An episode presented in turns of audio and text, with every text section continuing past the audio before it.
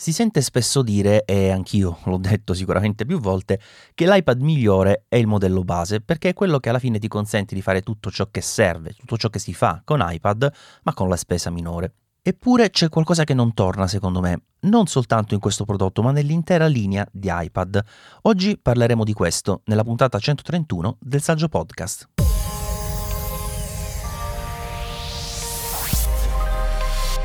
Prima di tutto benvenuti, io sono Maurizio e come avrete capito vi intratterrò un po', spero piacevolmente, parlando di iPad. Sembra che io ce l'abbia proprio con questo dispositivo ultimamente, ma in realtà non è affatto così. Anzi, ne parlo perché mi interessa, mi piace particolarmente. Ha dei limiti dal punto di vista del sistema operativo su cui sono tornato più e più volte, ma sappiamo che comunque Apple ha annunciato adesso la WWDC del 2022 e chissà che magari con iPadOS 16 non arrivi finalmente un segnale positivo. Ma dicevo ne parlo perché in realtà mi interessa, perché per dire di Apple Watch ne parlo raramente perché lo uso, mi piace, ma non vedo tutto questo grande margine di miglioramento, a parte il discorso batteria, che veramente dovrebbe migliorare anche a scapito di perdere qualche funzione dal mio punto di vista, diciamo che finché non si inventeranno qualcosa, tipo uno schermo olografico che spara via nel vuoto partendo dall'Apple Watch, insomma, non mi aspetto grandi cose, mentre l'iPad ha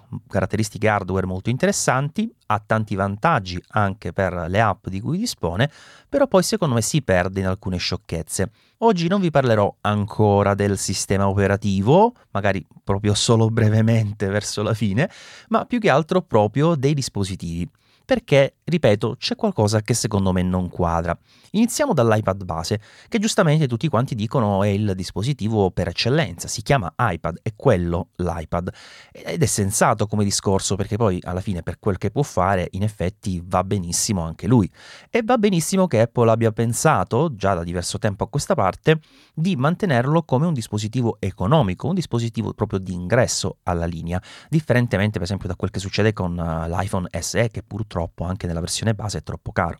Questo qui invece ha il giusto prezzo per un prodotto simile, ha tante funzionalità utili, ed è giusto anche che Apple abbia inserito all'interno di questo prodotto delle caratteristiche di vecchia generazione, no? Quindi c'è il design vecchio tipo con uh, le cornici vistose, diciamo, e il touch ID frontale, che tra l'altro preferisco nell'uso su tablet rispetto a quello laterale, ma questo è un altro discorso. C'è la compatibilità con la prima Apple Pencil, con il primo tipo di smart connector e quindi la tastiera senza trackpad. Comunque ci sono per esempio quella di Logitech che ho provato che eventualmente si può acquistare e costa anche di meno e le funzionalità alla fine ci sono, sono le stesse di quelle dei modelli che invece supportano la Magic Keyboard con trackpad. E diciamo che ci sta questo tipo di discorso, così come il fatto di dotarlo di un hardware leggermente più vecchio, insomma, no? Però già qui inizia il discorso di due pesi e due misure, se vogliamo, rispetto agli iPhone, che personalmente condivido poco. Per dire, nell'iPad base, presentato comunque nel 2021, a fine del 2021, troviamo l'Apple A13, che è lo stesso chip che eh, muoveva, diciamo, l'iPhone 11, per cui di due generazioni più vecchio rispetto all'ultimo A15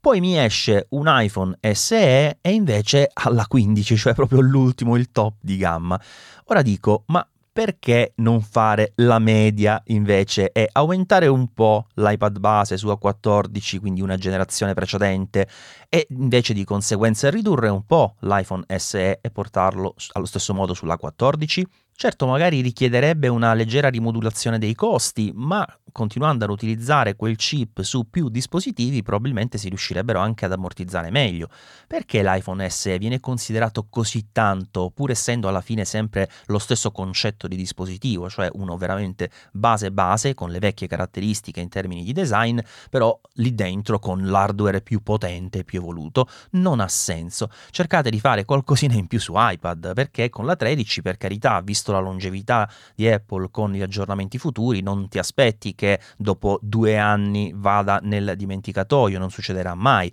ma di certo rispetto ad una 14 non è soltanto l'anno in più che potresti avere in termini futuri, ma anche, come dicevo fin da subito, delle prestazioni più interessanti. E già questa cosa, per dire, a me dà un po' fastidio. E poi c'è lo schermo che va bene sia un po' più piccolo, va bene che non abbia il picco di luminosità, va bene anche che eh, sia sostanzialmente carente delle tecnologie più evolute, ci sta, è il modello base. Però ancora oggi senza laminazione completa del pannello, che non so se avete visto o avete presente la differenza, a me dà fastidio, io ne ho uno uh, di qualche generazione fa di mio figlio e ogni volta che guardo quello schermo mi sembra di tornare veramente indietro nel tempo perché eh, si nota proprio lo, lo, spessore, lo stacco che c'è tra il vetro frontale e il pannello, anche quando lo inclini è più soggetto a riflessi, si vede peggio insomma. Ed è per queste due cose che oggi non comprerei un iPad base e sì, magari lo potrei consigliare se il budget inferiore a 400 euro è un obbligo, però effettivamente non credo che tali caratteristiche non ci possano rientrare, o magari con un piccolo aumento di prezzo, però in quel modo si sarebbe reso questo iPad veramente molto molto più appagante nell'esperienza d'uso, cioè un iPad che effettivamente puoi comprare ad occhi chiusi. Vorrei limitare i confronti con la concorrenza, anzi farò solo questo perché in generale su iPad ha poco senso, d'altronde quando pensiamo a tablet spesso pensiamo immediatamente ad iPad perché a differenza del settore smartphone qui è stato più difficile per Android nello specifico riuscire a fare qualcosa di meglio anche in termini di ecosistema e quindi di applicazioni. Ora questa cosa potrebbe migliorare nel corso del tempo perché Android ha parlato di questa nuova versione 12L dedicata ai tablet, quindi vedremo come andrà. Però vi invito a dare un'occhiata ad un prodotto a caso, dico lo Xiaomi Pad 5, che di listino costa 399 euro, ma si trova spesso a 299 euro, mentre parlo in questo momento è a 319 euro. E sì, è una copia copiata veramente della, dell'iPad Pro, quindi eh, il nuovo design di Apple praticamente con il bordo uguale su tutti i lati, ma in effetti è uno schermo 11 pollici, 120 Hz di frequenza di refresh, il quad speaker, supporta tastiera, support- cioè è un prodotto che dal punto di vista hardware se lo mangia, diciamo, a questo iPad, magari forse non per lo Snapdragon 860, anche se in realtà dov- bisognerebbe vedere perché comunque la 13, come dicevo, è vecchio di due generazioni, però poi perde giustamente per il discorso delle, delle applicazioni e per alcuni in generale del sistema operativo. Solo che effettivamente ti rendi conto che il discorso non quadra, cioè ti aspetteresti, o almeno mi aspetterei da Apple, che con questo stesso prezzo, o comunque 20 euro in più al massimo, si riuscisse comunque a rimanere sui 400 euro e avere il chip già vecchio di una generazione, che comunque male non è, e anche il, lo schermo perlomeno con laminazione completa, cioè non dico che mi devi mettere promotion, non avrebbe senso, però ecco, queste piccole accortezze secondo me lo renderebbero l'iPad ideale. E allora siccome non lo è, cosa facciamo? Lo cerchiamo uno scalino più sopra e ci troviamo l'iPad Air. Evito in questo caso l'iPad mini perché è un prodotto che a me piace moltissimo, come eh, mi avrete sentito dire tante volte e che ho anche detto nella recensione che trovate su YouTube e sul sito, ma è un prodotto molto specifico per un tipo di utenza, quindi per certe cose, per dire l'iPad mini costa di più dell'iPad base, ma non rispecchia le necessità, diciamo, dell'utente generico. Per cui lasciamo da parte l'iPad mini, consideriamolo un caso veramente eh, particolare, ecco, e facciamo il salto in avanti con il nuovo iPad Air di quinta generazione, quello presentato adesso nel 2022. Lui è sicuramente più moderno perché alla fine sembra un iPad Pro, tra l'altro anche più carino se vogliamo viste le diverse colorazioni disponibili. E nella nuova generazione Apple ci ha messo dentro l'M1, quindi si allinea all'iPad Pro anche in termini di prestazioni potenziali. Vedi queste due cose e se ci ragioni molto superficialmente dici l'iPad Air è un best buy, tra l'altro costa 200 euro in meno di listino dell'iPad Pro equivalente, quindi quello da 11 pollici. Il problema però è che in qualità di consumatore onestamente non sono così superficiale nelle valutazioni, vado un attimino a guardare anche le varie caratteristiche. Non a caso, nella recensione che poi uscirà dell'iPad Air sul sito troverete il mio classico tabellone con tutte le varie funzionalità dei vari modelli presi in esame, sia iPad eh, Air di ultima generazione, iPad Pro di ultima generazione, che i modelli subito precedenti, giusto per capire cosa è cambiato. Ma prima di parlare di questo, bisogna vedere proprio il discorso prezzo, perché sì, ho detto prezzo di listino, ok, ma rimane il fatto che l'iPad Air attualmente arriva un anno dopo l'iPad Pro E sapete come funziona il mercato? Fortunatamente non vende ormai soltanto Apple i suoi prodotti, ci sono tanti canali ufficiali, tra cui anche Amazon, e quindi un prodotto che ha alle spalle più di un anno naturalmente si trova più facilmente con degli sconti interessanti. Cioè ad oggi l'iPad Pro a meno che per qualche strana ragione non sia obbligato a comprarlo dal sito Apple, comunque lo paghi mediamente su Amazon 800 euro. In questo momento costa 800 euro per dire 799 per essere più precisi. Ma c'è stato anche un best price di 730 e qualcosa, insomma. Per cui la differenza è che il nuovo iPad Air appena uscito, il miglior sconto che ha avuto è stato di 650 invece di 699, ma è durato poco, adesso costa di nuovo 699. Quindi a seconda delle giornate tu puoi pagare l'iPad Pro solo 40 euro in più. Se ti va proprio malissimo, 200 euro va bene, se consideri solo i prezzi di listino, ma ripeto, difficile prendere il Pro prezzo di listino, nelle giornate medie, ecco come succede di solito, l'iPad Pro lo paghi 100 euro in più. Come ho già detto più volte, non è che 100 euro caschino dalle nuvole, ne faccio un discorso teorico, anche se poi in realtà è, è, molto pratico se andiamo a guardare le cose, perché ve le ho elencate più volte, cercherò di essere molto sintetico in questo caso, ma già solo il fatto che l'iPad Pro parta da 128 GB invece che 64, praticamente ti ha ammortizzato questi 100 euro in più. E poi, diciamoci la verità, 64 ok ci può stare, ma 128 sono molto più comodi, considerando soprattutto che qui non c'è la possibilità di espandere con micro SD. E poi c'è lo schermo che è migliore, non tanto perché la differenza tra 10,9 e 11 pollici possa essere considerata importante, insomma cerchiamo di focalizzarsi sulle cose utili. Certo, con quella eh, schermo un po' più piccolo, considerando che la dimensione impiante è la stessa, si vedono cornici un po' più spesse, ma anche su quello si può sorvolare. E sorvolerei anche sul fatto che ci siano 100 nit in meno di luminanza nell'iPad Air. Però quando si tratta di aggiungere a tutte queste cose anche il fatto che non sia promotion, onestamente poi ti pesa perché promotion si vede nell'efficacia quotidiana, è uno schermo che con i suoi 120 Hz ti dà dei vantaggi in fluidità, col fatto che può scendere molto ti dà vantaggi per l'autonomia e in più c'è anche il discorso che è più fluido nell'utilizzo dell'Apple Pencil. Poi non metto in dubbio che a livello personale ognuno possa fare le proprie scelte e dare un peso differente ad ogni caratteristica, per cui uno può dire, se, non so, mi piace l'azzurro, non c'è nell'iPad Pro, e prendo l'Air a prescindere, e va bene, non metto in dubbio che questa sia una scelta valida se è quello il criterio, se è una questione proprio di gusto soggettivo. Però se continuiamo a scorrere le funzioni, poi vediamo che c'è il Face ID nell'iPad Pro invece del Touch ID, e il Touch ID sull'iPad Air è veramente scomodo, perché comunque, a differenza di uno smartphone che hai sempre in in mano e il Touch ID ce l'hai a portata lì, semplicemente spostando il dito, allungandolo più facilmente, sull'iPad Air devi cambiare impugnatura se lo stai tenendo in mano e se invece lo stai utilizzando sulla scrivania con la Magic Keyboard è peggio ancora perché devi staccare le mani da tastiera e trackpad per allungarle e arrivare al Touch ID. È molto molto scomodo. Tra le altre cose non è un dispositivo come appunto lo smartphone che usi spesso in giro a fianco alle persone, quindi puoi dire beh in questo particolare periodo storico con le maschere mascherine, preferisco... No, non puoi dire neanche questo perché il tablet molto spesso lo utilizzi in ambienti un pochino più delicati, no? Lo puoi utilizzare eh, più facilmente sulla scrivania, lo puoi utilizzare più facilmente sul divano, a casa, insomma, ha comunque un approccio secondo me all'utilizzo differente per cui più spesso ti trovi ad essere scomodo nell'adoperare il Touch ID. E poi le casse, mamma mia che differenza, il quad speaker di iPad Pro è un altro livello, cioè l'iPad Air non dico che faccia schifo, ma è proprio nettamente diverso, non è una questione che solo l'orecchio sopraffino può notare, no, proprio è un altro pianeta in termini di riproduzione audio. In più nell'iPad Air quando tu lo tieni in orizzontale perché stai guardando un video, stai giocando, vai anche a attutire il suono che già di base non è un granché.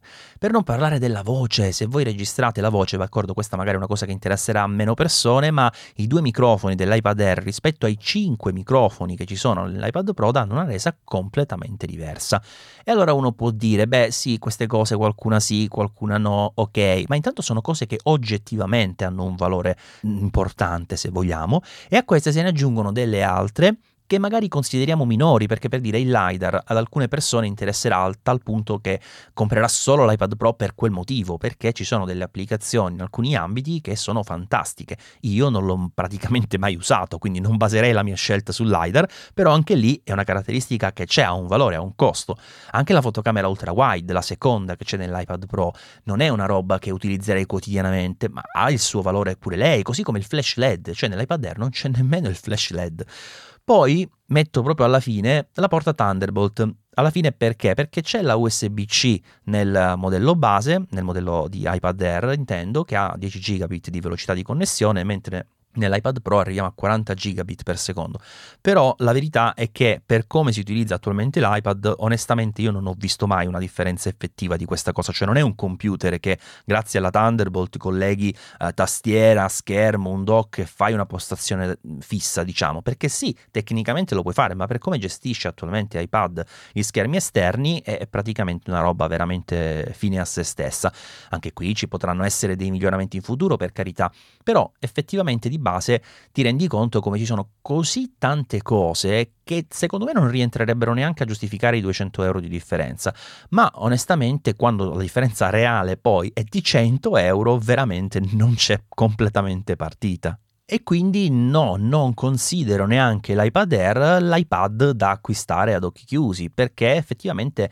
gli mancano quelle due o tre cosette, non dico che le debba avere tutte perché altrimenti sarebbe l'iPad Pro, ed è troppo costoso per non avere nessuna di tutte quelle cose che invece ha l'iPad Pro. Quindi questa dis- discrepanza secondo me sicuramente studiata in maniera molto furba da Apple per farti spingere diciamo ad acquistare l'iPad Pro o a farti risparmiare per carità anche a dire beh a sto punto mi prendo l'iPad base però è una differenza che posiziona questo modello al mezzo della sua linea ma senza avere i vantaggi di essere il dispositivo che potrebbe diciamo incontrare gli interessi di tutti come invece può essere l'iPhone cioè l'iPhone normale quindi non l'SE non il Pro è già da qualche anno il modello che effettivamente puoi consigliare ad occhi chiusi. E poi c'è l'iPad Pro che non potrebbe, non vuole essere l'iPad per tutti, perché ovviamente i costi sono più elevati, ma allo stesso tempo ti lascia un po' l'amaro in bocca, perché il modello d'ingresso con l'11 pollici non ha il mini LED che invece è stato inserito nella versione da 12,9 quindi hai sempre quella sensazione che effettivamente ti manchi qualcosa di interessante. Poi per carità è un dispositivo ottimo per tante cose costa sempre i suoi 900 euro che poi diventano 800 come vi dicevo se consideriamo il prezzo medio di mercato però appunto ti dà quella sensazione di avere la carenza di qualche aspetto come appunto questo dello schermo. È sempre il discorso che ti devi comprare a parte la Apple Pencil, ti devi comprare a parte la Magic Keyboard se vuoi creare una postazione fissa che poi in realtà è anche monca perché come sappiamo iPadOS 15 in realtà tu lo sistemi in quel modo e più che spostare il mouse, insomma il puntatore qua e là non è che ti cambi niente nell'esperienza proprio di, eh, di utilizzo dell'interfaccia, insomma no? Perché alla fine non ha nessun altro vantaggio quando tu colleghi la tastiera, o c'è o non c'è, gliene frega praticamente nulla. Ora non voglio lasciare l'amaro in bocca anche a voi perché, ripeto, l'iPad rimane un dispositivo straordinario per la sua fruibilità, per l'ecosistema di applicazioni, anche per quello che riesce effettivamente a farci fare in maniera davvero semplicissima. Ma ogni modello che vedo, secondo me, ha delle grosse lacune rispetto al prezzo cui è proposto.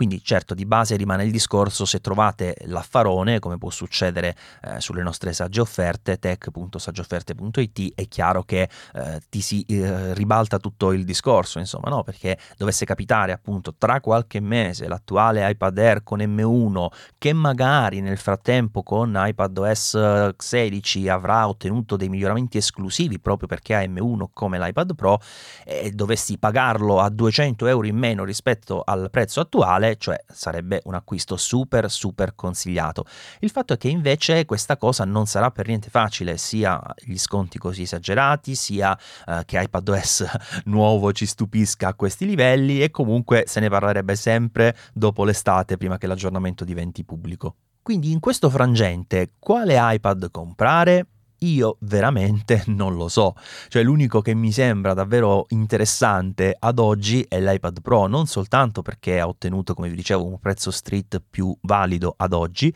ma anche perché non ti costringe a nessuna particolare rinuncia, giusto il fatto che l'11 pollici, come vi dicevo, non ha il mini LED però io ho comprato un iPad Pro nel 2018 e pur avendo provato successivamente il modello 2020, il modello 2021, anche nella variante più grande, ho continuato a tenere quello del 2018 perché tutte le caratteristiche migliorative importanti che vi ho citato poco fa, eh, ad esclusione di alcune, insomma, per carità, come ne so, la fotocamera ultra wide per dire che sul mio non c'è, ma come vi ho detto, secondo me sono meno importanti, però quelle sullo schermo, sul Face ID, sullo, sul discorso eh, delle casse, della voce, insomma tutte quelle cose che poi rendono il tablet veramente più godibile rispetto all'iPad Air c'erano già nell'iPad Pro del 2018 e per carità sarà sicuramente meno potente, cioè i numeri te lo dicono in maniera chiara, ma finché non si dovesse verificare questa eventualità fortuita di cui ho parlato prima, cioè di, dei miracoli di un iPad OS 16 che su M1 faccia qualcosa di straordinario, le maggiori performance non le vedi, fai veramente tanta fatica a vederle. Io ho fatto dei confronti rispetto al mio eh, iPad Pro appunto del 2018 con il nuovo iPad Air 5 che ha l'M1 e dovrebbe essere una roba eh, incredibile a guardare i benchmark anche perché ha 8 GB di memoria RAM, io ne avevo 6, che poi in realtà non è una grande differenza da quel punto di vista, però all'atto pratico non li vedo questi cambiamenti perché li noteresti se tu facessi continuativamente sull'iPad delle operazioni di lunga durata eh, per cui ecco lo lasci lì a fare i suoi bravi calcoli per, non so, 5 minuti, 10 minuti, e allora con M1 sicuramente ce ne metti di meno. Ma chi usa l'iPad così? Secondo me sono veramente poche, poche persone, anche perché ritorniamo sempre ai limiti di iPadOS, non ti dà la possibilità di lavorare chissà a che tipo di progetti particolarmente impegnativi, puoi fare al massimo te il montaggio video, ma se no le applicazioni che sono un po' più professionali su iPad che ho visto sono quelle del disegno, dove poi la potenza di calcolo, insomma, che c'è sull'iPad già del 2018 è super abbondante. Per cui una line-up che secondo me meriterebbe un attimino di attenzione in più, soprattutto un po' di attenzione in più sull'iPad base, speriamo quando arriverà nel prossimo aggiornamento, anche, ripeto, con un 20-30 euro in più rimanendo intorno ai 400 euro ma fornendo delle caratteristiche che siano un po' più moderne perché ok il, nuovo, il vecchio design va bene tutto quanto però lo schermo deve essere sicuramente migliorato. E poi non esageriamo con i chip, già una generazione indietro rispetto all'iPhone più scarso mi sembra sufficiente. Andare a pescare due generazioni prima, insomma, cioè pensate che l'Apple Studio Display ha una 13 dentro e non ci fa niente, quindi mi sembra veramente un'esagerazione. Prima di salutarvi vorrei dire che sto ristrutturando completamente il discorso del saggio supporto, quindi se qualcuno di voi è eh, uno dei donatori di Saggiamente o vuole diventarlo, sappiate che a breve ci saranno delle novità che saranno prima comunicate agli iscritti tramite newsletter eh, per segnalare questa nuova piattaforma che stiamo utilizzando dove ci saranno molti più contenuti extra, sarà sicuramente più interessante e più vivace rispetto alla precedente situazione che era limitata alle newsletter, quindi anche un po' barbosa e poi andrà trasversalmente anche su altre cose, nel senso che per dire i ringraziamenti non saranno più solo sul sito, ma anche proprio qui nel podcast a voce. Quindi vi aggiornerò su questo, prima dicevo agli utenti già iscritti e poi più avanti anche pubblicamente. Grazie e alla prossima. Ciao ciao.